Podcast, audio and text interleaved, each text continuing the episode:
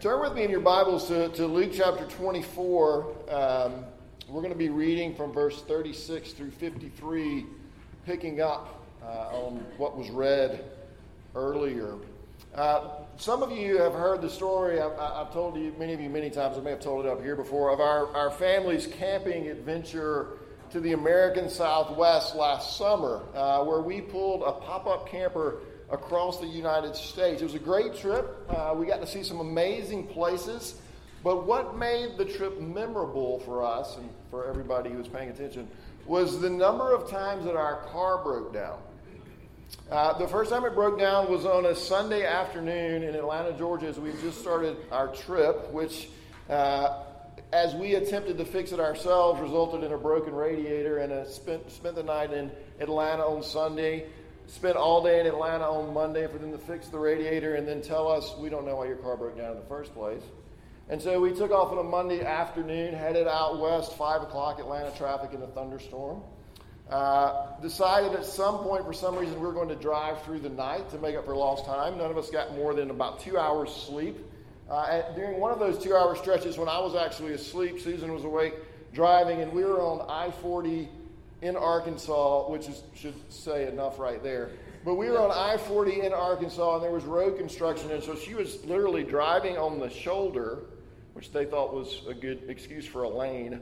And the 18 wheeler in front of her was knocking over those orange barrels, and they were flying in front of our car during the night. And I was oblivious to the whole thing, and Susan was playing Mario Kart. So we, we, we got through that. We got to Albuquerque, New Mexico. It's 105 degrees and the car broke down again. We were at a we were at one of those gas stations slash casinos uh, slash hotels uh, near Albuquerque. Nobody was there to fix it. We wait 30 minutes. The car starts again. We keep going. We get to to uh, where was it? Ganado, New Mexico, uh, and Gallup, Gallup, New Mexico, and the car breaks down again. So this time I changed the mass airflow sensor, and I'll be glad to show you how to do that. Um, I changed the mass airflow sensor. We, we start going. About an hour and a half later, it's nighttime. We're in the middle of the Navajo reservation, and the car breaks down again. Now, this is actually probably the most interesting part of the story, but it, doesn't relate to what I'm trying to set up here. So I'll just say briefly um, the son of a church planter on the Hopi Indian reservation, who's a Mennonite, helped us out and a Navajo tribal elder who is also a Mennonite helped us out. Uh, we wound up spending the night in a hospital slash compound on the res, as they say in Longmire. Uh, but but we, so we spent the night there. We, we get up the next morning, get a new battery, head off to the Grand Canyon, and about 45 minutes from our campsite at the Grand Canyon, the car breaks down again. So we, we camped. I go into Kanab, Utah, and get a, a rental car, which turns out to be a year 2000 Jeep Cherokee with 120,000 miles because all they had available.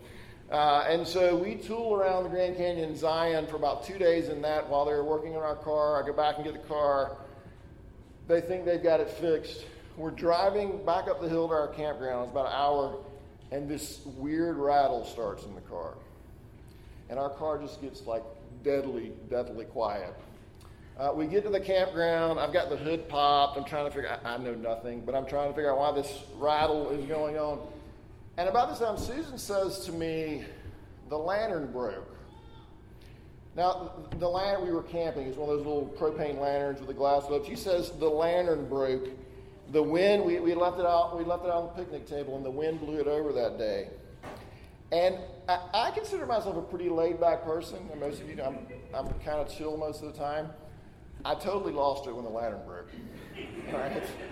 It was it was the straw that broke the camel's back. I, I, had I had kept it together through all of our misadventures up until that point, but when the lantern broke, broke, that was it. The dude was no longer able to abide. For those of you who can appreciate that. And so that that peace that I had been working so hard to cultivate, right at that moment, it just went completely out the window. Um, some of you can probably relate to that. And, you know, I was thinking about that this morning when I got up and, and read the news. If I were to tell that story tonight or next Sunday morning in Sri Lanka, uh, where some of you saw that, that 200 people actually died in terrorist attack on churches and hotels. You may not have known this. It happened this morning, Easter morning in Sri Lanka. If I were to, to tell that story, your reaction might be to spit on the ground and cuss me out because you would be like, well, that's fine. You were having trouble finding peace in the midst of your car troubles on vacation. Where are we going to find any peace right now? Where are we going to find any peace right now? And maybe you kind of feel like that a little bit yourself. You, know, we're all dressed up in our Easter best. On the inside, we have this, this pain, uh, this restlessness, this sleeplessness, this worry, uh, even this anger. And so, what do we do with that? What do we do with that? For, for 2,000 years, what the church has done over and over again is to tell this story. Uh, the story that's the only story that has the power to bring peace into our lives in the midst of minor frustrations, but also in the midst of huge, gut wrenching sorrow and losses. And, and so, what we're doing today as a church is we're turning that story one more time. So, I'm going to read this for us Luke 24, beginning in verse 36.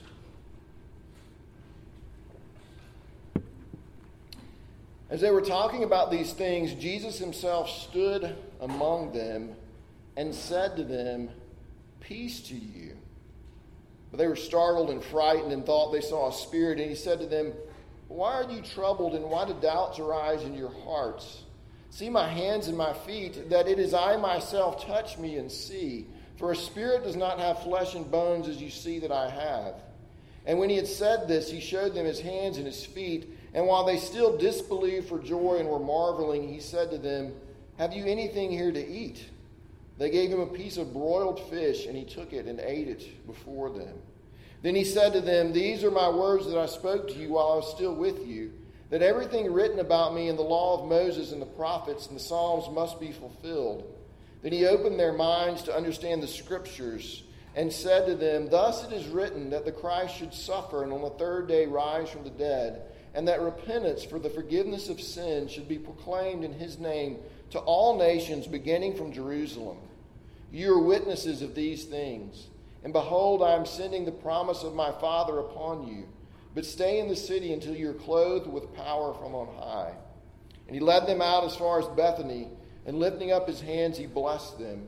While he blessed them, he parted from them and was carried up into heaven. And they worshiped him and returned to Jerusalem with great joy and were continually in the temple blessing God. Pray with me? Father in heaven, um, thank you for Easter. Thank you for the story of the resurrection. Uh, I, I, pray simply this morning that this resurrection story and the resurrection power of Jesus uh, would indeed flood our lives uh, and bring us peace. And we pray it in Christ's name. Amen.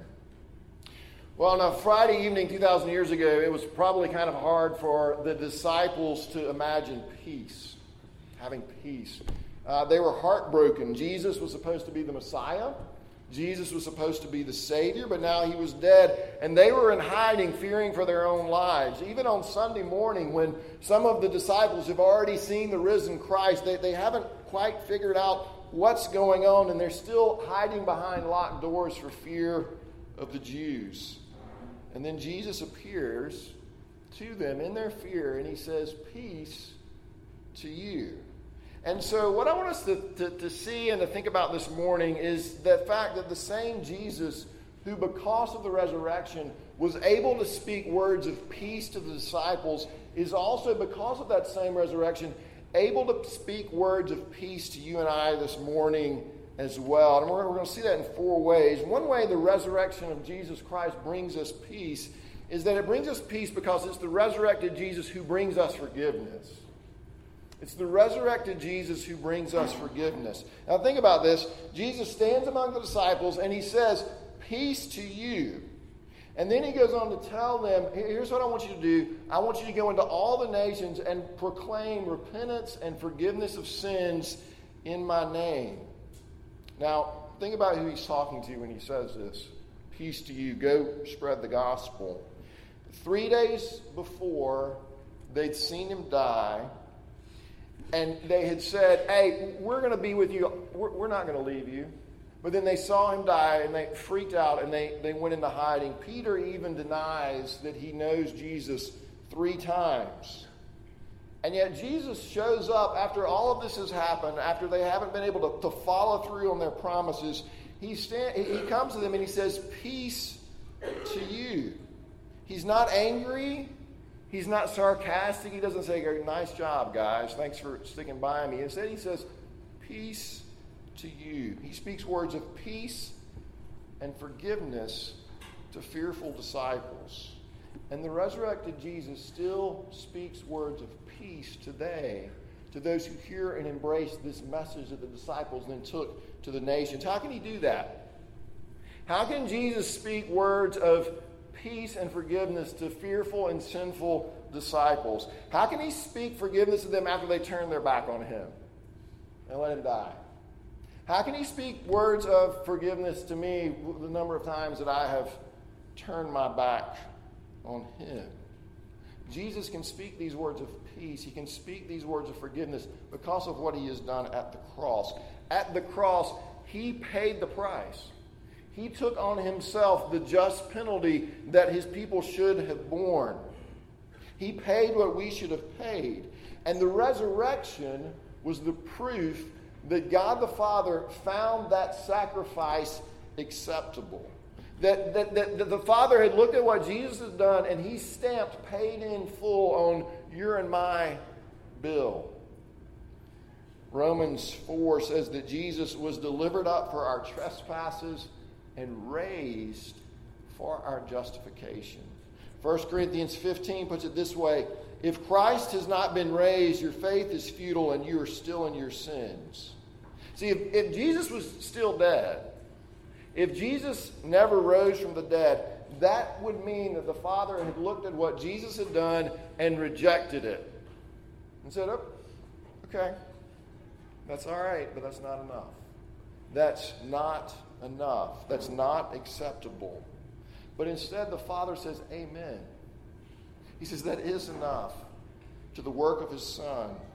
He raises him from the dead, assuring the disciples, assuring us that the work of Jesus is enough, that it is sufficient to bring us peace with God, that it is sufficient to bring about the forgiveness of our sins.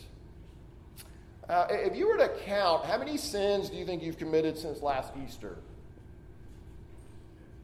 Uh, how many sins have you committed since last Sunday? It might be easier. Or, or how about since you got up this morning? Jesus has done enough to pay the price for all of those. For every single one of those. And that, that's good news, right? That's good news to those of us who are weighted down by, the, by, by our sin, by the thought of what we have done. That's good news that, there's this offer of the gospel that simply says if you come to Christ and embrace Him in faith and repentance, then your sins will be forgiven. And so that's good news. On the other hand, the flip side of that is that's bad news to those of us who feel like we've done enough, or that we can do enough, or that we can show up at church enough to somehow earn God's forgiveness. I heard uh, the mayor of a major American city say one time, I'm telling you, if there is a God, when I get to heaven, I'm not stopping to be interviewed. I'm heading straight in. I've earned my place in heaven. It's not even close. See, what the scripture tells us is that I, uh, that's not true. I can't do enough to earn my way in, but Jesus has. Jesus has paid the way for every person who will turn from their bad works and yet also turn away from their good works and rest in his finished work. And what the Bible says is that is enough. The work of Jesus is enough to bring you peace with God. You don't have to add anything to that. Secondly, the resurrection can bring me peace because it has the power to free me from my, from my fears. Uh, there's, a, there's an old hymn, Fairest Lord Jesus, ruler of all nat- nature. Jesus, this risen Jesus, is the ruler of all nature. When you and I get into those aggravating, lantern breaking situations, when we get into those scary situations, when we're going to the hospital in the middle of the night, not knowing what the end result is going to be, when life is breaking down around us in frightening ways, we can know that the same Jesus who died for us, the same Jesus who rose for us, that that Jesus is sitting at the right hand of the Father, and he's ruling all things. And he's ruling all things well. And he's ruling all things for the good of his people, even if we can't see it in that moment. Where are you scared right now? Where are you fearful?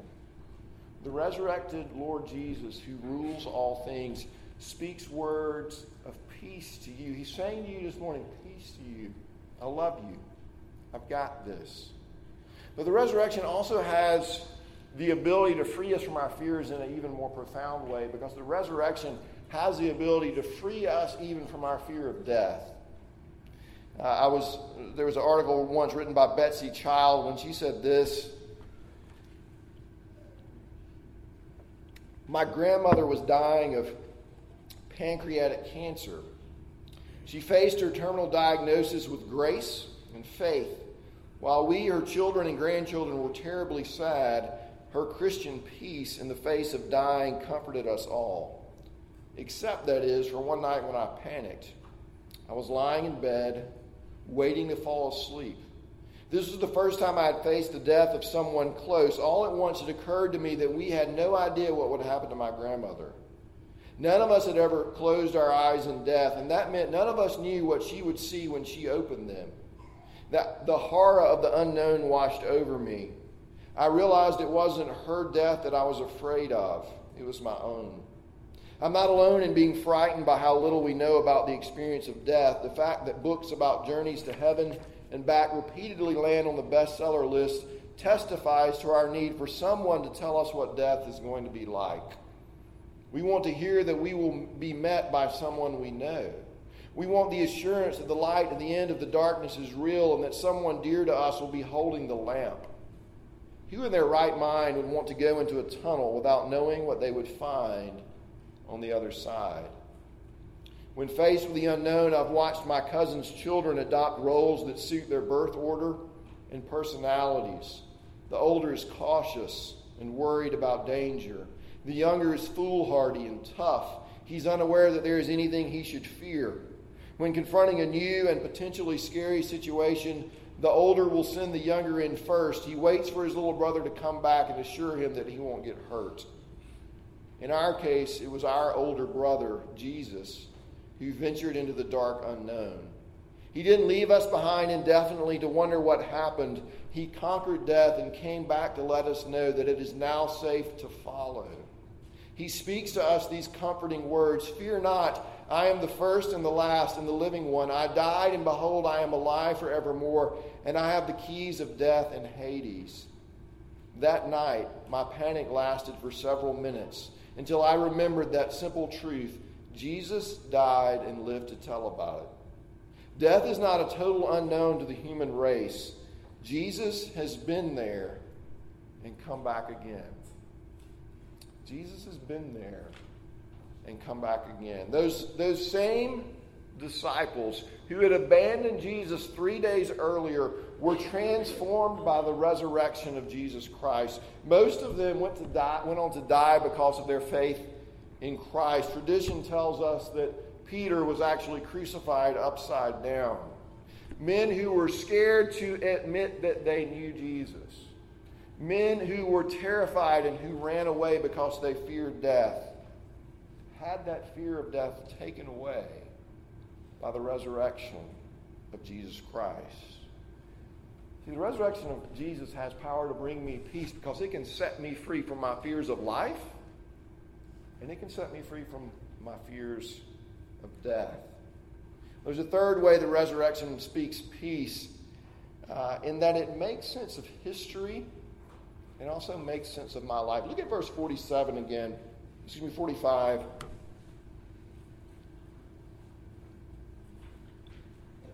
Then he opened their minds to understand the scriptures and said to them, Thus it is written that the Christ should suffer and on the third day rise from the dead, and that repentance for the forgiveness of sins should be proclaimed in his name to all nations, beginning from Jerusalem. when Jesus spoke to his disciples, one of the things that he wanted them to understand was that his death and his resurrection was part of a bigger story. All of the Old Testament he wanted to see, all of history had been moving to the life and the death and the resurrection of Jesus Christ. And now all of history is flowing from that resurrection as his disciples continue to proclaim repentance and for the forgiveness of sins to all the nations. See, that if the Bible is true, if the resurrection really happened, then all of history makes sense. There is a pattern to history. It is not just randomness and chaos. There is creation where all things are made by a powerful and loving God. There is a fall where man rebelled against his maker. There's a reason that things are messed up. There is redemption, which is the story of God working to make broken people and this broken creation new again. There is future glory when one day all things are going to be made new and all things are going to be made right. See, what, what this story says is that we've come from somewhere and we're going to somewhere. If, if that's not true, then, then I don't think anything really matters. Nothing we've done matters because if there is no resurrection, then there's just death and that's it, and there's, there's nothing more to say about. Ravi Zacharias wrote The silence that falls is the heart wrenching echo of a purposelessness existence, or purposeless existence. Uh, uh, you can be Hitler or you can be Mother Teresa. It doesn't really matter. If there is no resurrection, there is no meaning, there is no purpose. The story is true. And Jesus did rise. And beauty and truth and love, these, these are all real things. They are not just chemical reactions bouncing around in your skull for a few years. There's a story that you were designed to play a part in. There's a reason for you to get up every morning. I, I never know what's going on with people. Uh, you know, even people in your own family sometimes, because we can we can cover everything up so well. We can have a smile on our faces, but on the inside, we feel like, and this just makes no sense. And there is no point going on. And it just all feels so meaningless to me. The resurrection speaks to you and says, That's not true. You're, you're part of a bigger story. You're made for something more. And if you can believe that, that will begin to bring peace into your life. Well, finally, the resurrection brings peace because it promises us that we're not alone. Uh, here's what I mean. Look in verse 49. And behold, I am sending the promise of my Father upon you, but stay in the city until you are clothed with power from on high. Uh, if, if you go in and you read the book of Acts, it's not that Jesus is just promising his disciples, hey, you're going to get this raw power, but he's promising to send them a person. He's promising to send them the Holy Spirit to equip them and to enable them and to empower them to do what he's called them to do. He's promising them that even if they're in a prison in the middle of nowhere, nowhere they still won't be alone. He will be with them. He will not leave them alone. See, the, the, yes, the Spirit, the Holy Spirit is given to empower us, to enable us to go and to make disciples, but the Spirit is also given to assure us that we have been redeemed and that we are loved by a triune God, Father, Son, and Holy Spirit. And that Spirit who unites us to God also unites us to other believers and brings us into this community of life and forgiveness and love and hope where broken and scarred people are made new as they have fellowship with God and with one another. Remember, I was reading an article once uh, about Lindsay Lohan. The, the, the Oprah Winfrey Network was going to produce a, a show about Lindsay and how she was trying to get back on her feet after her sixth trip to rehab. And as the show starts, the writer says, uh, it, it, felt like she's going to be going through this process of getting back on her feet with all this community of people helping her out. Her mom shows up, her brother makes a guest appearance. She's got a sober coach who's even with her most of the time. But then he writes this While Lindsay is surrounded by people, she appears to be she appears to continuously feel completely alone. She's surrounded by the paparazzi as she makes her way to an AA meeting, and yet in the sea of all those people, she's alone. There's a there's a British girl who shows up to help her organize her life after having only known her for a few days. The writer says, Are the new age life coach who hawks positive affirmations, exercise, and candle lighting, all while pushing Lindsay to talk about her personal struggles with sobriety in a way that feels exploitive. Even her personal assistant has only known her for a month. Uh, at one point, her, her sober coach is asked how she's doing, and this is how he responds I'm not going to discuss whether or not Lindsay is still sober. Lindsay's sobriety is between Lindsay and Lindsay. She's still alone. She's still by herself in the midst of all these people. Uh, studies have shown, I was reading recently, that 50% of Americans report feeling lonely. 50%. Uh, one study said that loneliness can shorten your life as much as smoking 15 cigarettes a day. And I, I just wonder how many of us in this sea of people really feel alone. We're, we're surrounded by people, right? It's the most glorious day of the year, but we might as well be stuck by ourselves in a spaceship on the far side of the moon because inside we feel completely and totally alone. The resurrection says you don't have to be alone. You don't have to be alone. The risen Jesus has given you his spirit that you might be united both to God and to other believers. You don't have to stay in your isolation, self medicating, worrying, withering away in self pity, but you can cry out to the God that you're united to by the Spirit. And you can cry out to other people to whom you are united by that same Spirit. The resurrection speaks to us and says, You don't have to be alone. Well, how did the disciples respond? Uh, at first, the text tells us they're startled and they're frightened, but then verse 44 says they disbelieved for joy and marveled, which means in the Greek something like, Are you kidding me? This is, this is unbelievable. Oh my goodness. Verse 52 Even after Jesus has left them, they worshiped him and returned to Jerusalem with great joy and were continually in the temple praising God. How do you respond to this resurrection story? Are you excited because it's Easter and we get to remember it again? Are, are you excited every Sunday when we get to drink the bread and the wine? Or, excuse me, drink the bread? That's pretty exciting stuff. We do that other Sundays, not today. When you drink the wine and eat the bread, does, does that bring joy into your hearts? Do you say, oh my goodness, this is unbelievable? Are you kidding me? Is that your reaction to the gospel? Are, are, are you beginning to feel anything of the peace that the gospel offers to us? I want to suggest that if that's not your experience, that doesn't necessarily mean you're not a Christian or less of a Christian. It just testifies to the reality that peace is hard to come by in a troubled world. You know, Jesus says here, Why are you troubled and why do doubts arise in your heart? And you may be saying, Are you serious? Like, do I really have to list that for you, Jesus? Did you see what happened this morning? Do you know what's been happening in my life?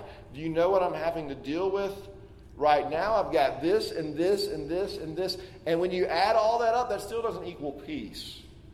So I'm, I'm not quite sure I understand what you're getting at. And Jesus says to you, He, he doesn't get upset. He says, I know. I know. And I love you. And I know you don't understand, but I'm risen. And that really does change everything. Well, you say, uh, okay, well, how do I get that off of this piece of paper that I'm taking notes on this morning? And how do I get that piece that seems like a, that's a four point theoretical sermon that sounds nice? Uh, how do I actually get that into my life? Philippians 4 says this do not be anxious about anything, but in everything by prayer and supplication with thanksgiving, let your requests be made known to God, and the peace of God, which surpasses all understanding, will guard your hearts and your minds in Christ Jesus. So, okay, well, it's easy then. I just, I just do that then. All right, well, three things. Number one, we have to remember that we live in the already not yet. And that the peace that Jesus brings will not be fully realized until he returns and he makes all things new. And so we have to recognize that there's always going to be that tension in the Christian life. We will have troubles.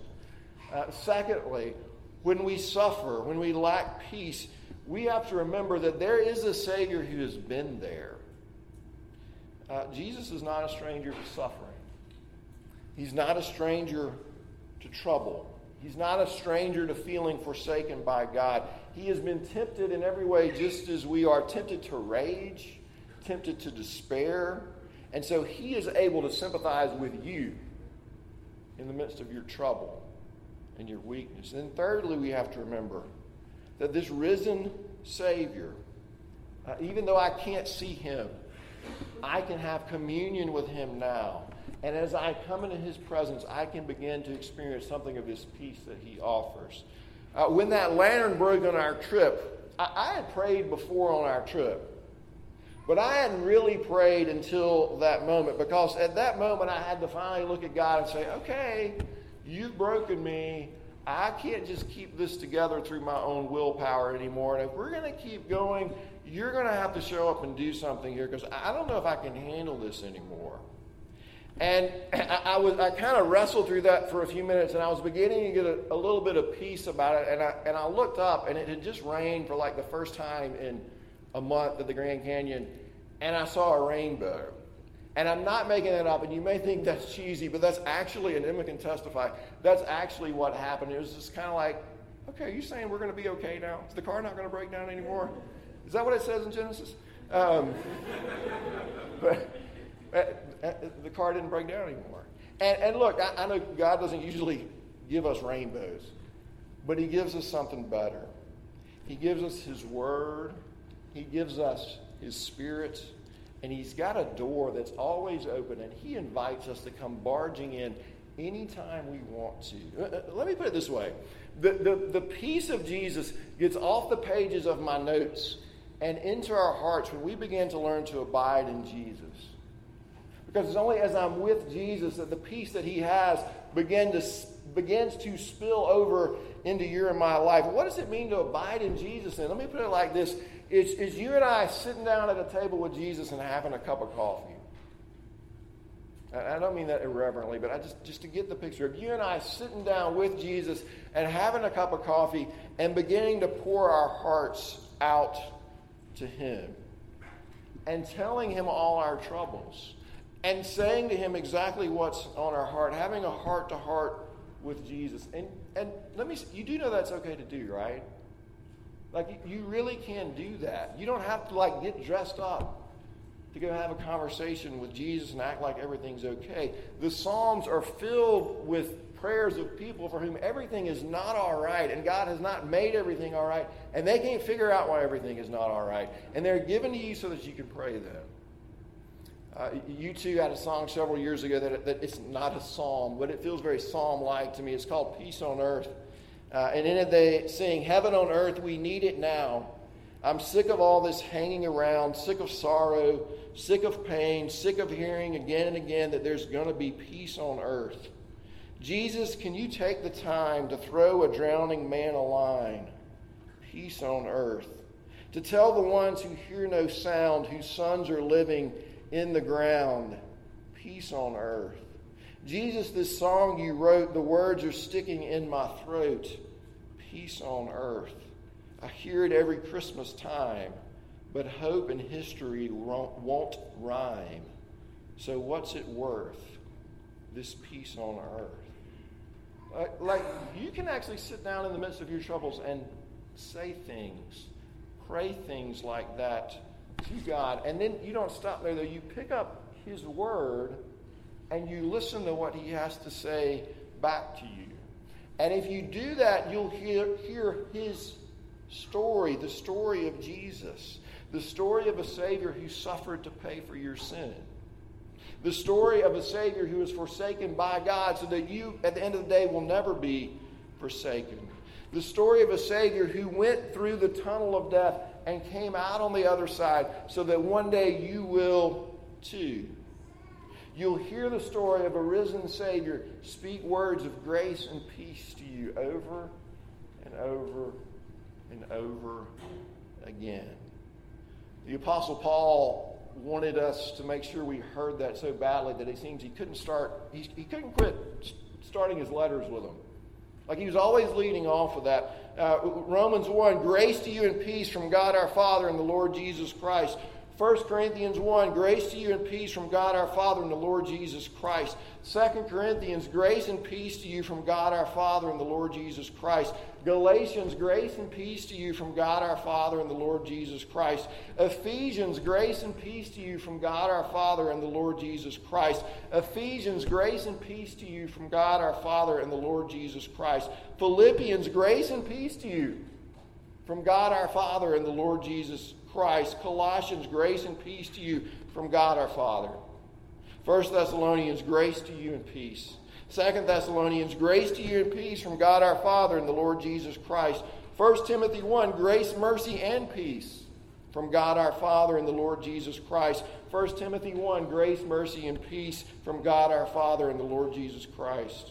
Titus, grace and peace from God our Father in Christ Jesus our Lord. Philemon, grace to you and peace from God our Father and the Lord Jesus Christ. Do you hear it?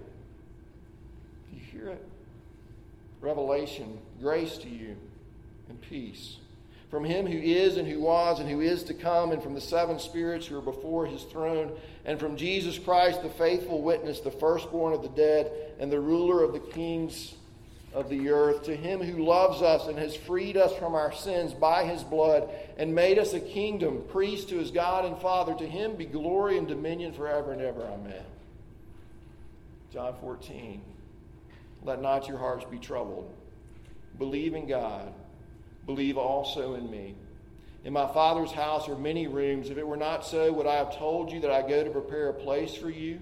And if I go and prepare a place for you, I will come again and will take you to myself, that where I am, you may be also. In the passage we just read, see my hands and my feet, that it is I myself. Touch me and see. For a spirit does not have flesh and bones, as you see that I have. Y'all, Jesus is risen. And so I can say to you this morning, grace to you and peace. Do you know that peace? Let's pray.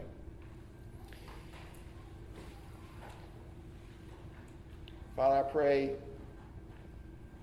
Perhaps there's some of us here who don't know the, the peace of Christ.